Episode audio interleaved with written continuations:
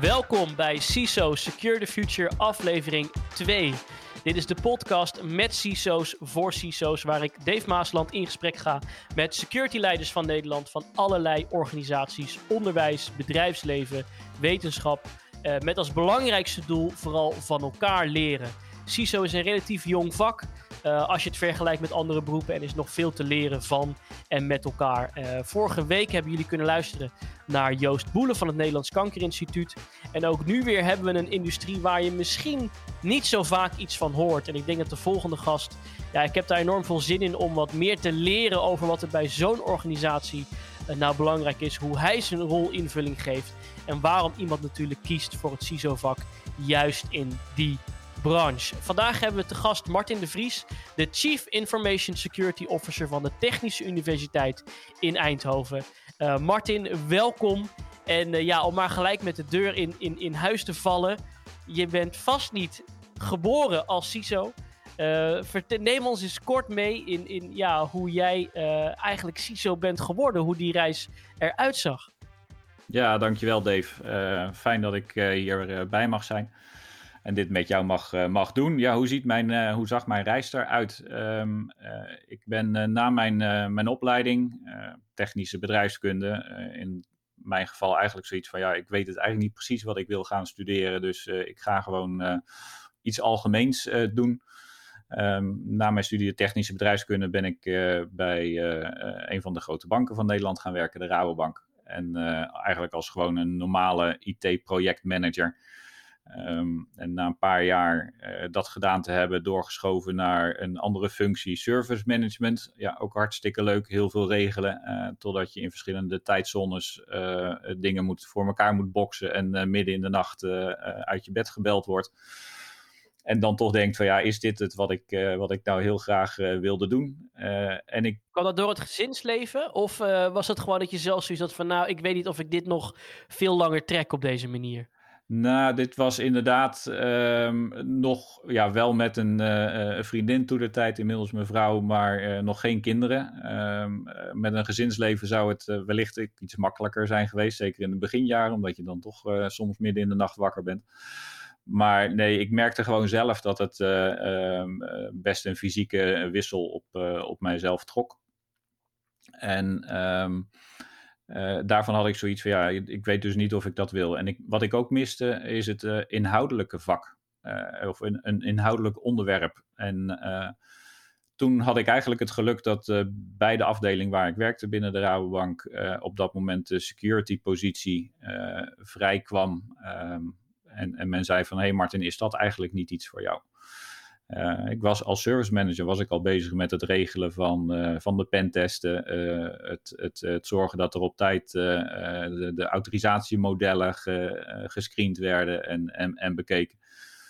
Dus ja, ik heb die kans eigenlijk met beide handen aangegrepen. En dat is nu zo'n ja, 13, 14 jaar geleden. En, en van daaruit het, het vakgebied ingegroeid. Nooit spijt gehad over die keuze? Nee, geen moment geen moment. Uh, omdat het inderdaad, uh, je, merkt het elke keer. Het is uh, elk jaar verandert het, elke week verandert het. of gebeurt er wel iets. nou, en afgelopen weekend natuurlijk weer een mooie, of af, eind vorige week ehm, begon het. Ja, er gebeurt gewoon altijd iets waar je op moet acteren. Dus nee, geen moment spijt van gehad. En als we een stapje teruggaan, is de, de, de jonge Martin was altijd al bezig met IT en dingen? Was dit echt voorbestemd dat je uh, ook in die richting zou gaan met, met studie, et cetera?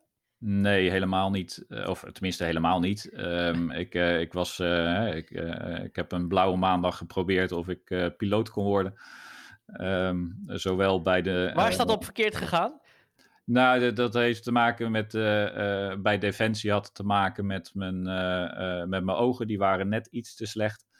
En uh, in de, voor de burgerluchtvaart, uh, ja, ik kwam niet door het, door het assessment heen. Dus volgens mij, ik weet het niet eens exact meer, maar het had te maken in ieder geval met, met een aantal van die testjes waarvan ze zeiden van nou, dat, dat gaat hem niet worden. En zoals ik al zei, ja, dat, ik, heb uiteindelijk gekozen voor een redelijk, ja, niet, makkelijk is niet het goede, maar redelijk algemene studie in, mijn ogen. Hè? Technische bedrijfskunde omdat ik ook op dat moment niet, eh, ik wist niet zeker wat ik, wat ik wilde doen. Nou ja, sommige mensen kiezen dan rechten. Um, uh, ja, en ik kies, Jij dacht toch maar iets technisch. voor technische bedrijfskunde, ja. En als je geen CISO was geweest, wat had dan een beroep geweest waar je buiten de piloot om, waarvan je misschien nu had gezegd, nou, als het dan toch moet, dan maak ik zo mijn tijd wel vol? Oh, um, ja, heel wisselend. Ik vind het ook hartstikke leuk om, uh, ja, dat klinkt ook misschien gek, gewoon dingen te doen. Uh, hè, het hoeft helemaal niet uh, goed of heel intellectueel uitdagend te zijn. Maar ik, ik vind het ook, ik heb dat tijdens mijn studie bijvoorbeeld gedaan. ja, dat is hartstikke leuk natuurlijk om met voor een, voor een allerlei auto's heen en weer te rijden. Um, hè, dus ik, dat, dat zou ik ook hartstikke leuk gevonden hebben. Ehm, hè, om gewoon dingen op te pakken en, en, en uit te voeren. Ehm, er is niet zoiets dat ik nu zeg van ja, als ik nou geen CISO was geworden. Ehm, het is trouwens wel iets wat ik niet al vanaf het allereerste begin uh, voor ogen had dat ik dat wilde worden. Uh, ik heb op een gegeven moment die keuze gemaakt om het, uh, om het security vak in te gaan. om maar eens te kijken. En ik heb toen na een paar jaar of zo binnen de bank een, een stap kunnen maken waarvan ik dacht van hé, hey, als ik deze stap kan maken, dan zit er ook wellicht wat meer in.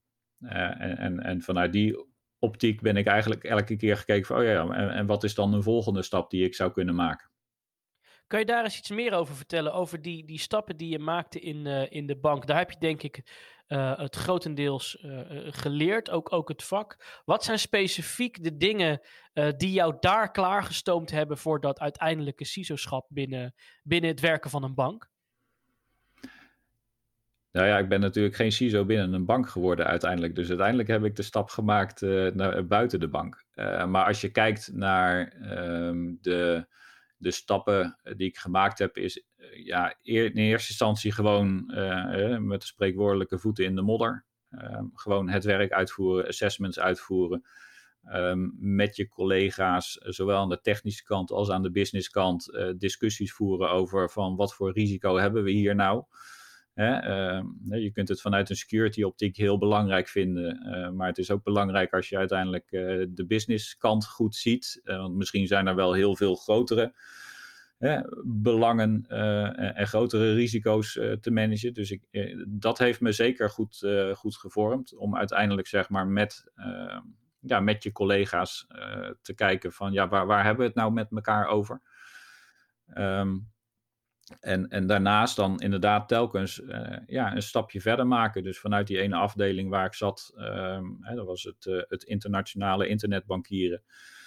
Um, uiteindelijk de overstap gemaakt naar wat meer algemene rol aan de internationale kant van de bank met betrekking tot security. Um, hè, dan word je meer verantwoordelijk voor uh, als, als sparringpartner voor de collega's van de uh, hè, van het particuliere bankieren, personal banking in, in, in het buitenland.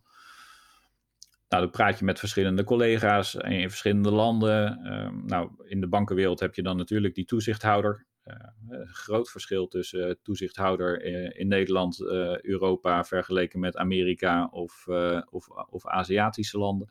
Waar zit dat verschil in voor, voor volgens jou? Ja, ik zeg altijd maar, tenminste dat is in ieder geval mijn ervaring geweest. Um, je kunt met uh, de Nederlandse toezichthouder, de DNB, kun je een hele goede discussie voeren over, over risico's. En, en hè, die, die zijn eigenlijk gewoon ook geïnteresseerd van hoe doe je dat nou als bank en, en waar wil je naartoe? Um, met de andere uitschieters uh, van toezichthouders die gewoon vertellen van jongens, uh, zo gaat het gebeuren. En uh, die, zijn hele, die staan helemaal niet open voor discussie. En die gaan soms zelfs zover als ze zeggen van jij moet gewoon deze tool implementeren. Want Op dat, dat detailniveau gaan zij eigenlijk. Ja, dus dat is, heel eigenlijk een compliment voor DNB hoe zij, hoe zij dat eigenlijk aanpakken dan in, in Nederland lijkt. Tenminste, ik kan me voorstellen dat dat voor jou een fijne manier van werken is met een toezichthouder. Nou ja, absoluut. Uh, maar zo, zo heb ik er ook altijd in gezeten. Ook, ook richting uh, de, de, bijvoorbeeld de andere uh, interne collega's met de, de derde lijn, de audit collega's. Ik vind dat je met elkaar, en de, dezelfde discussie die ik met de business voer over risico's of met de technische collega's over risico's, ja, die, die wil ik ook voeren met een, uh, met een auditpartij. En ik heb gelukkig daar altijd, en dat zie je ook binnen de Rabo ook altijd, ja, goede, soms stevige discussies, maar wel in ieder geval goede discussies kunnen voeren met, uh, met, met, die collega's. En dus ook met, met zo'n toezichthouder, want die is, ja, die is uiteindelijk gebaat bij uh, het resultaat en niet zozeer uh, het doel of de weg waar we naar uh, hoe je daar komt. Als we het nu toch nog even kort over, over de Rabobank hebben, um, wat denk ik ook in Nederland leeft, en ik denk terecht dat banken natuurlijk uh, al veel langer bezig zijn met, met digitale risico's, al wat verder zijn, laten we zeggen, dan het gemiddelde bedrijfsleven. Um, ik vind het altijd een heel interessant topic, de business, dat, dat eigenlijk daarnaar geluisterd wordt. Security heeft wat mij betreft altijd een heel mooi dienend beroep. Het gaat eigenlijk nooit om, om, om ons, maar vooral om wat we kunnen doen voor, voor anderen. Hoe is dat binnen een bank? Is, is, zijn daar de discussies al veel verder? Is het daar echt al een partnership tussen business en security? Of is dat het beeld wat meer van buitenaf leeft, dat, dat een bank daar al heel, heel ver in is, in zijn algemeenheid? Nou, ik denk over de, in, in zijn algemeenheid is dat zeker waar. Um, uh, kijk, een, een bank uh, vanaf het aller, allereerste begin heeft het uh, zeg maar geld moeten beveiligen. Um, vroeger nog fysiek met een kluis, ehm, maar het was niet de bedoeling dat er iemand met de centen vandoor ging. Hele Netflix-series zijn erover gemaakt trouwens, in iets met Spaans, hoe dat werkt. Ja. Hele mooie. nee, dus dat, kijk, dat, dat zit in die zin zeg maar in de genen van een organisatie. Um, en uh, de banken waren ook een van de eerste, en volgens mij was, uh, pin me er niet op vast, maar de Rabobank wel een van de eerste banken, of zo niet de eerste bank, met daadwerkelijk een, een, een website en, en internetbankieren.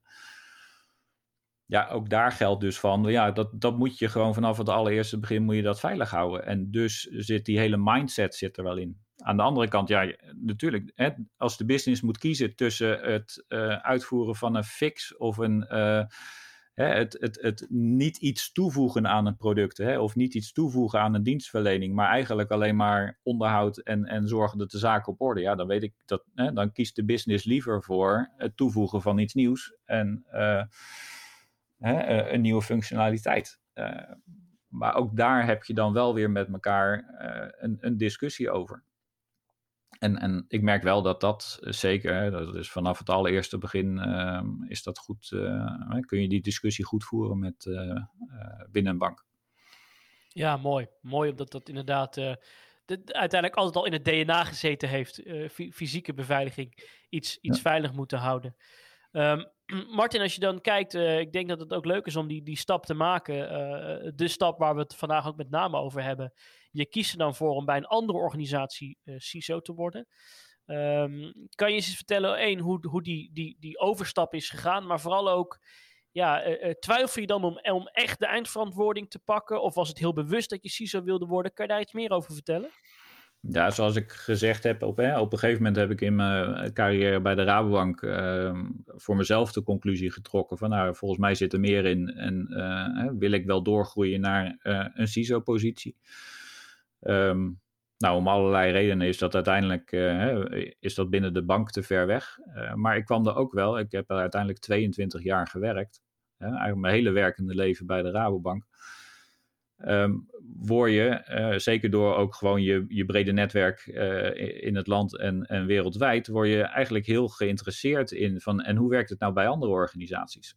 dus eigenlijk is het een, een was voor mij ook wel een vrij logische stap om het niet tot in den uit te treuren, zeg maar, te proberen eh, om het binnen de bank voor elkaar te krijgen. Maar te zeggen van oké, volgens mij ben ik er zelf nu uh, klaar voor.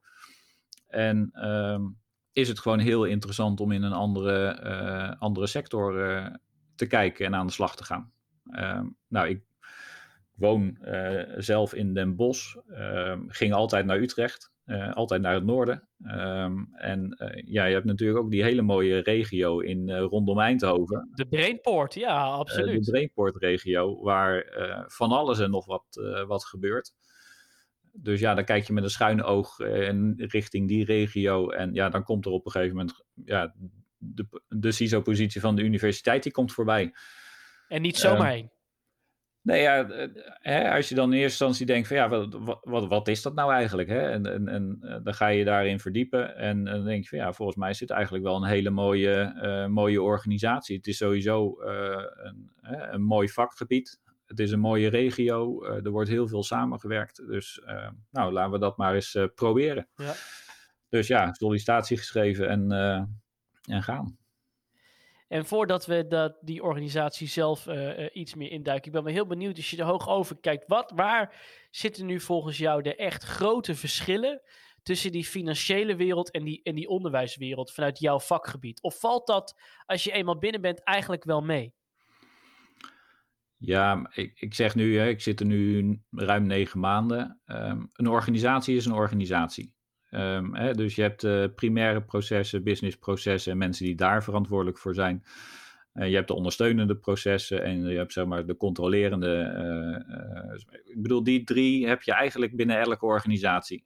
Um, dus in die zin is het niet heel anders.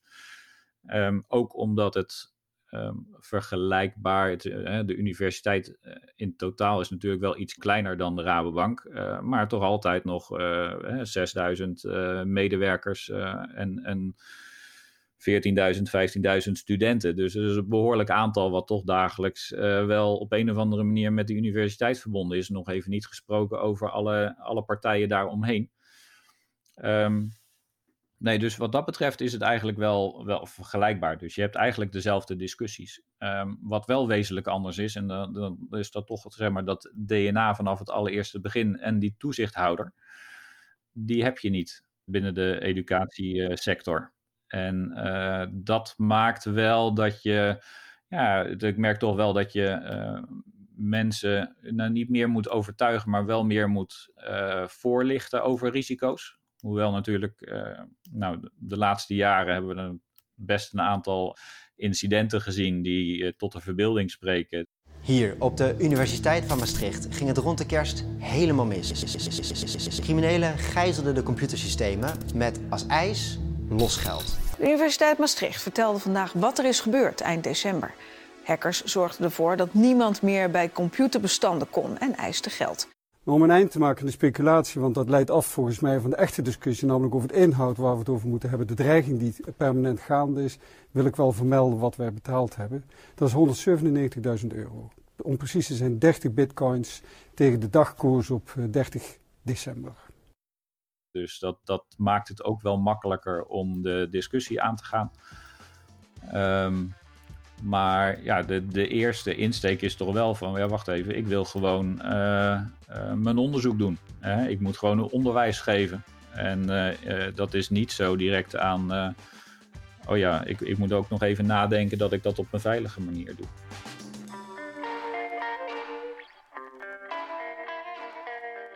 Ik kan me ergens ook voorstellen, Martin, dat op het moment dat je ergens nieuw binnenkomt in een andere sector, dat je toch ondanks dat een organisatie een organisatie is, je toch, ja, toch weer een organisatie helemaal opnieuw moet leren kennen. En dan komen we ook een stuk wat ik erg interessant vind. En ook een van de redenen waarom ik deze podcast ben gestart. Om, om die verschillende visies van, van CISO's te horen. Hoe doe je dat? Hoe pak je dat aan? Je, je komt daar binnen. Technische Universiteit Eindhoven. Je hebt een financiële achtergrond als organisatie. Hoe, hoe start je? Ga je eerst alleen maar luisteren bij meetings? Ga je dingen inventariseren? Hoe, hoe start je nou zo'n rol bij zo'n compleet nieuwe organisatie? Ja, uh, goede vraag. Um, eigenlijk door gewoon te gaan. En uh, ik bedoel, het is uh, heel, heel raar wellicht, maar... Je bent een doener, hoorden we al, ja. Er de, de waren al goede stappen gezet. Hè. Natuurlijk, um, de, in de educatieve sector, zeker in Nederland, um, gaat het over... Je hebt een tijdperk voor Maastricht en een tijdperk na Maastricht. Ja, echt waar? Is dat zo'n mijlpaal? Ja, dat is, dat is absoluut een, een, een scheiding in, uh, in de geschiedenis, om het zo maar te zeggen. Uh, daar wordt echt ook aan gerefereerd. En, dus dat is de hele ransomware aanval van, uh, op de Universiteit van Maastricht van eind 2019, begin 2020. Ja, dat heeft geresulteerd ook bij de Universiteit Eindhoven in activiteiten om, om de hele beveiliging naar een, uh, naar een hoger niveau uh, te tillen. Uh, dus een hele security roadmap is er bedacht.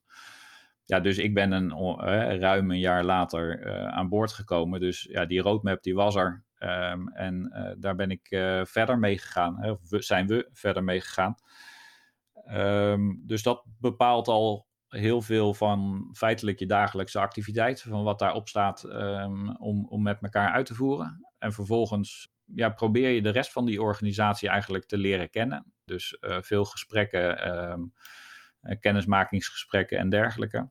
Was er iets wat je verbaasde toen je daar binnenkwam, waarvan je dacht, nou dit is wel even wennen vergeleken met waar ik vandaan kom, zonder, zonder te veel details te noemen?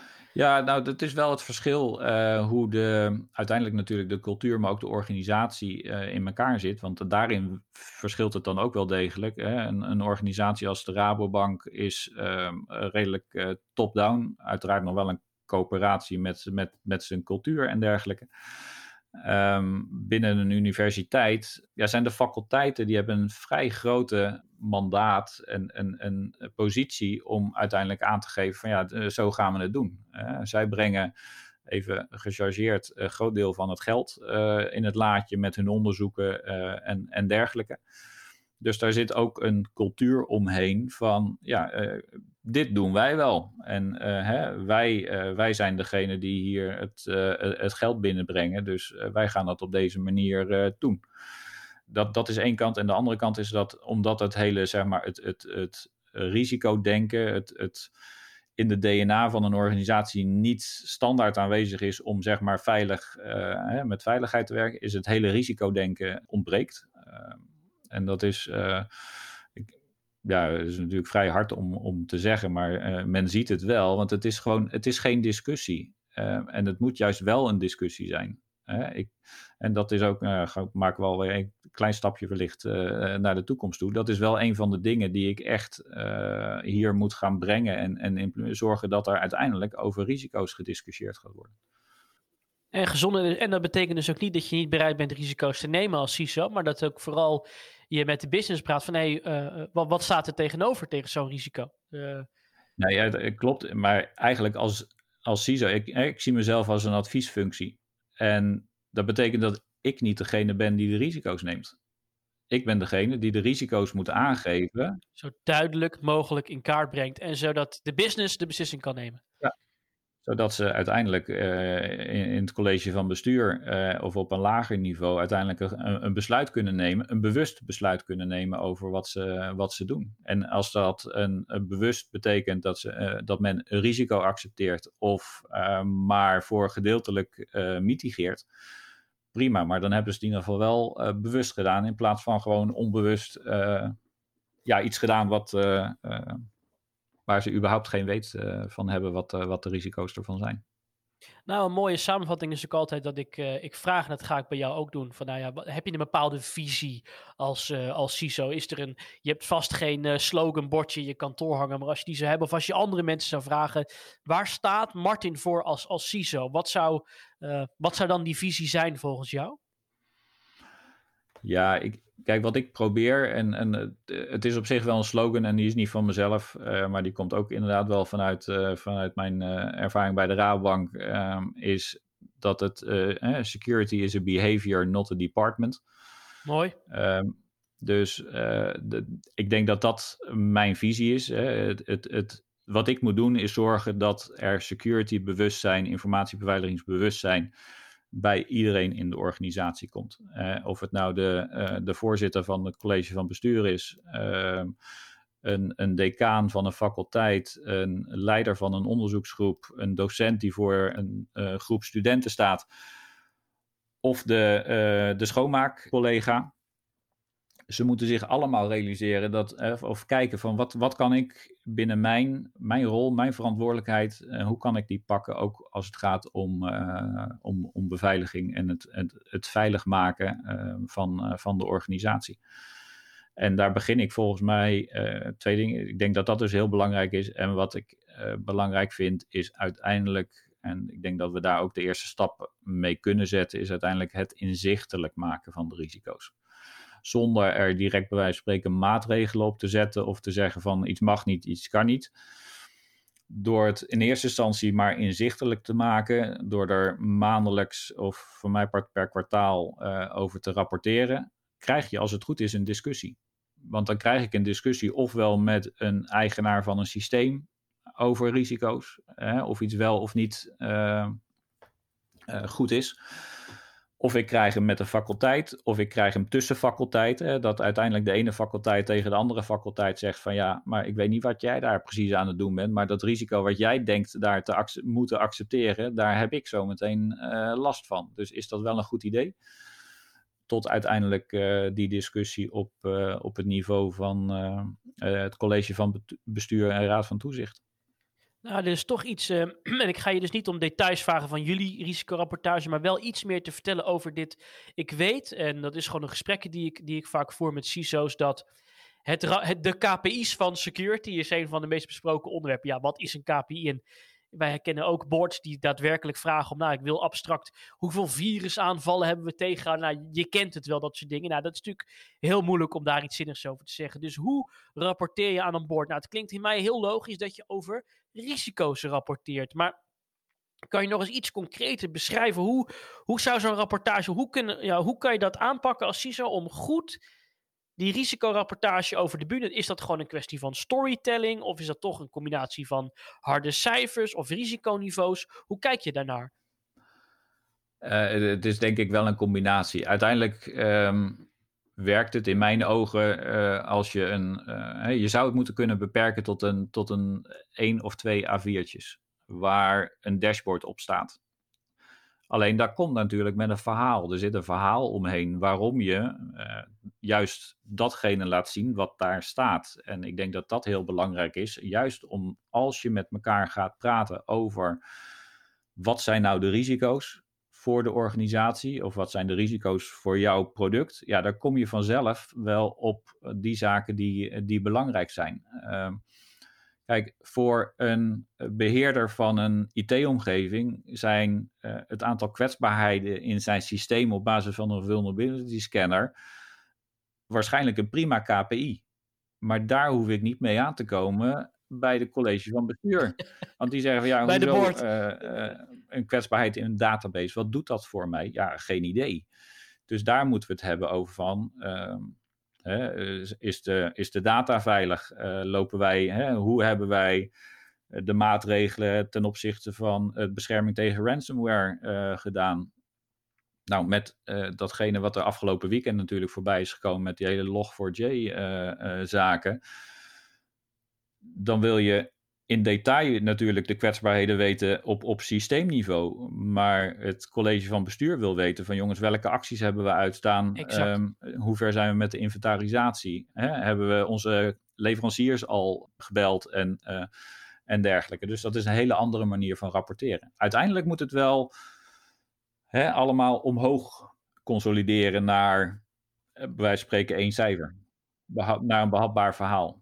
En is dat ene cijfer dan bij jullie een soort risiconiveau die je dan zou willen doen? Een soort weerbericht, windkracht 8 of hoe? Uh... Ja, er is iets moois binnen de sector en dat heet een, een, een instellingsfoto. en daar worden, ehm, geloof dat het nu een paar jaar gedaan wordt op heel veel gebieden. Allerlei risico's worden daar benoemd. Er zit een, een hele ja, zeg maar, vragenlijst onder. En uiteindelijk resulteert dat bijvoorbeeld in, ja, in een kleurcode en een cijfer van uh, hoe je zelf denkt dat je als organisatie je processen en je, je beleid op orde hebt. Uh, maar het is wel een heel krachtig instrument, omdat daar, daar worden van allerlei dingen. Hè, daar wordt uh, kennisveiligheid bijgehaald, sociale veiligheid, al die kernthema's die je zeg maar, bij integrale veiligheid ziet, waarvan uiteindelijk natuurlijk informatiebeveiliging er ook één is. Um, die komen daar terug in zo'n instellingsfoto, maar die geven wel het totaalplaatje. En dus wat ik wil gaan proberen, want zover zijn we nog niet uiteindelijk, is om inderdaad alles wat we aan, aan rapportages en, en, en, en risicomaatregelen gaan noemen, moet uiteindelijk zeg maar terug resulteren in, in ja, zeg maar één kleurcode van hoe, hoe groot, hè, hoe vinden wij het risico, uh, hoe staan we ervoor. Uh, en een cijfer over, uh, ja, hebben wij onze processen en, en procedures goed op orde. Klinkt wel als iets waar misschien bedrijven nog wat van kunnen leren. Zo'n instellingsfoto. Dus dat vind ik erg, uh, erg interessant. Nog even heel kort over dat, dat log voor, voor Jay. Uh, is het dan in jullie geval zo dat het bestuur daar zelf mee komt met die vragen? Want het lijkt me alsof zij al een mindset hebben. Ja, ze zijn op de hoogte, ze zijn geïnformeerd en er zit een stuk proactiviteit in. Of moet je dan toch nog want ik weet dat er toch CISO's zijn die ook zelf het gesprek aan moeten gaan. hoe doe je dat? Is het bij jullie dan wel eens dat die vragen dus uit hen zelf eigenlijk al komen? Ja, dit, mijn ervaring is inderdaad, dit, dit komt zeg maar, vanzelf vanuit het, het college van bestuur ons lid van het college van bestuur zit ook, hè, die is ook landelijk verantwoordelijk voor het thema integrale veiligheid binnen, wat is de Universiteit in Nederland, heet dat tegenwoordig. Uh, dus ja, je merkt eigenlijk gewoon, iedereen er is betrokken. Ik bedoel, ik had vrijdagavond gingen de eerste appjes in de appgroep van de CISO's van de universiteiten gingen al heen en weer direct contacten met, uh, met de CIO van de universiteit en, uh, en, en alle collega's uh, uiteraard van het, van het security team en, en IT die al bezig waren om, om de eerste scans en analyses te doen. Dus ja, dat, is eigenlijk geen discussie. Ehm, wat je wel merkt nu, en dat is ook natuurlijk voor mij, is dat het in die afgelopen dagen um, begint het besef te groeien. Hoe kwetsbaar iedereen potentieel kan zijn ja, de, dit, dit is gewoon zo ontzettend groot. Uh, en hier zijn we voorlopig nog eventjes niet uh, klaar mee. Maar wel fijn, ook een gedachte voor de Nederlandse luisteraars die uh, het denk onze kenniseconomie een, een warm hart toedragen, dat er samenwerking is. Jullie spreken elkaar, jullie hebben die appgroepjes, jullie doen dat samen. Wij hadden onlangs in een uitzending van ons ASML, uh, in de uitzending, waar ik erg onder de indruk was van hun groot helpt klein visie. Zij zeggen, ja, wij beveiligen niet alleen ons eigen huis, ja. wij zijn degene die de buurt-app aanmaken. Hè, wij kijken naar die, die hele keten, wij, wij zitten daarin. Is dat ook iets wat jullie steeds meer gaan doen, om de kennis ook nog eens te verbinden met die grote techbedrijven die er zitten, die, die enorm veel weten? Ligt dat ook nog in lijn van jullie visie om die samenwerking op te zoeken? Ja, zeker. Hè. Sowieso werken we natuurlijk met uh, um, op onderzoeksgebieden heel veel samen met externe partners. Uh, dus de, de NXP's en de ASML, zeker in, in de regio, maar ook veel kleinere partijen. Um, dus daar heb je sowieso al op onderzoeksgebied heb je daar uh, je contacten mee en ben je veilig. We zijn participant van het cyberweerbaarheidscentrum Brainport. Ah, dat is okay. zeg maar, het ja. Digital Trust Center, om het zo maar even te noemen, voor, voor de Brainport-regio.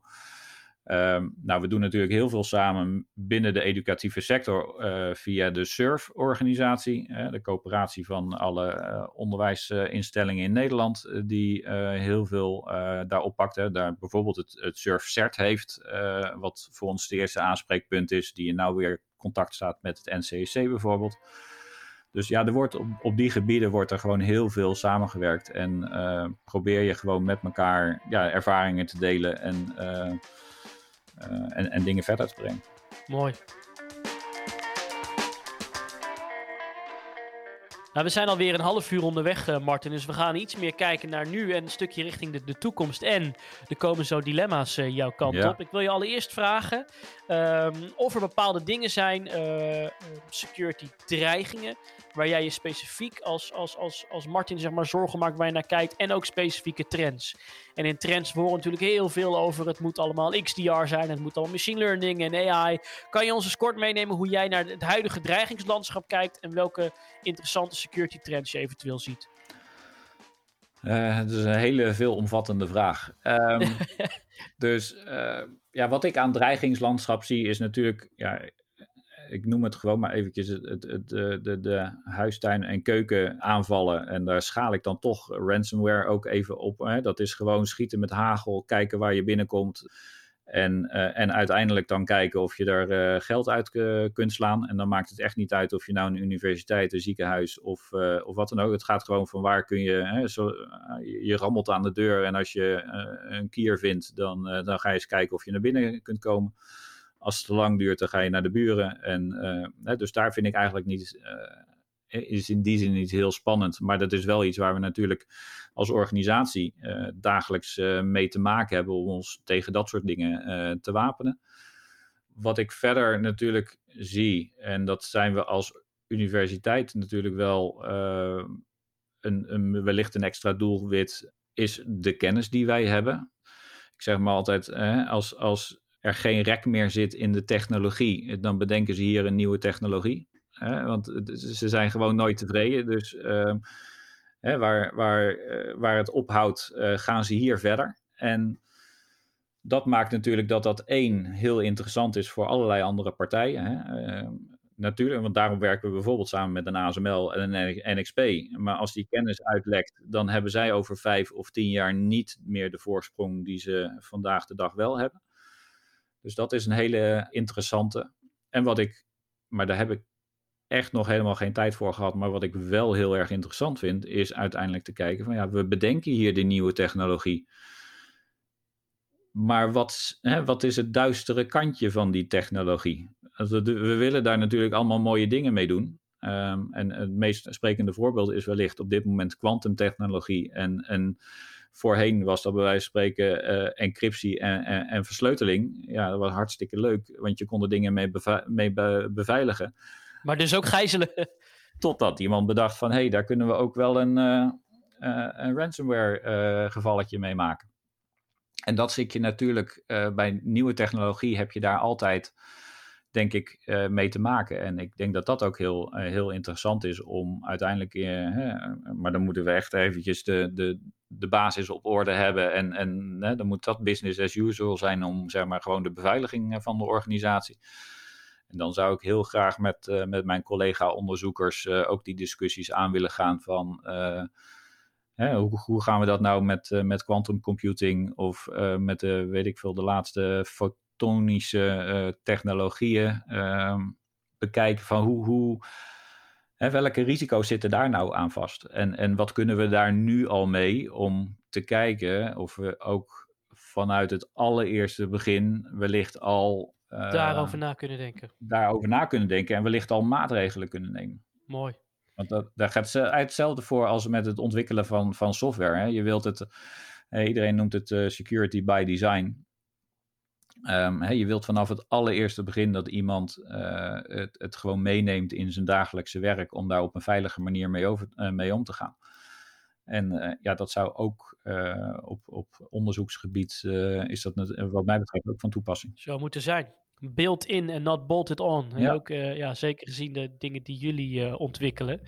Dan gaan we wat dilemma's doornemen. En zoals ik al, al uitlegde van tevoren, die dilemma's Um, sommige, ja, weten we van, die hebben we allebei nodig.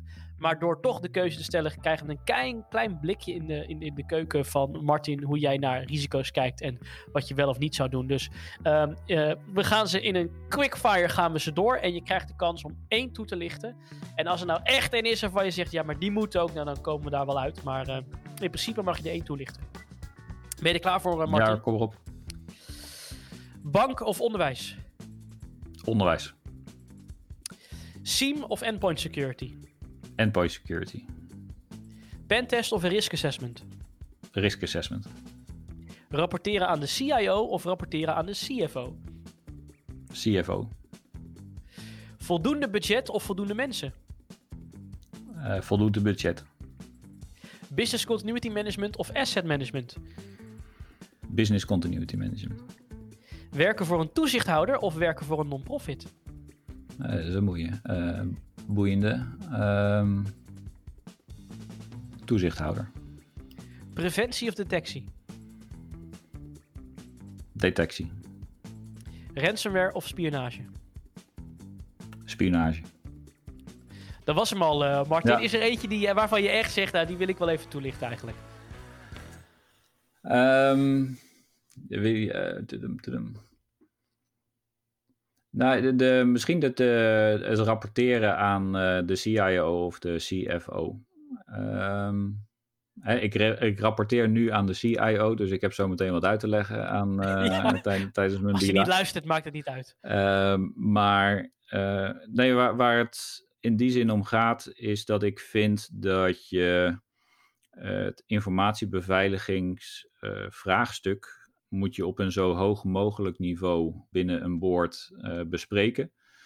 Um, los van eventuele belangen. Uh, en uiteindelijk gaat het om, uh, ik zie het als een risicofunctie. Um, risico's, daar kun je uiteindelijk een geldbedrag tegenover zeggen. Best nog een lastige discussie ook weer, maar goed, je kunt er iets tegenover zeggen. En je kunt, ik vind dat je uiteindelijk die belangen uit elkaar moet halen. En, en toch in de CIO-kolom. Meer in de business. Ja, hoewel ik helemaal snap hoe het zeg maar ontstaan is en, en, en hoe het ontstaat en, en hoe het is, vind ik uiteindelijk dat je hem uh, daarbuiten moet, moet neerleggen. En het liefst nog zou ik hem nog breder pakken. We hadden het net al over die, die, die thema's in, binnen integrale veiligheid. je moet hem in het, in het totaal zien. Exact. Eigenlijk zou je stiekem nog zeggen, ehm, zou je hem aan de CEO willen rapporteren eigenlijk in een organisatie? Ja, dat zou ook nog uh, een hele goede oplossing zijn. Uh, ja. Dan gaan we afsluiten, Martin. Maar we sluiten dan wel af. onderdeel is daarin jouw visie voor de toekomst. Je hebt eigenlijk ons al meegenomen hoe je naar die toekomst kijkt. Onderzoek waarin vanaf dag één wordt nagedacht over de impact van technologie.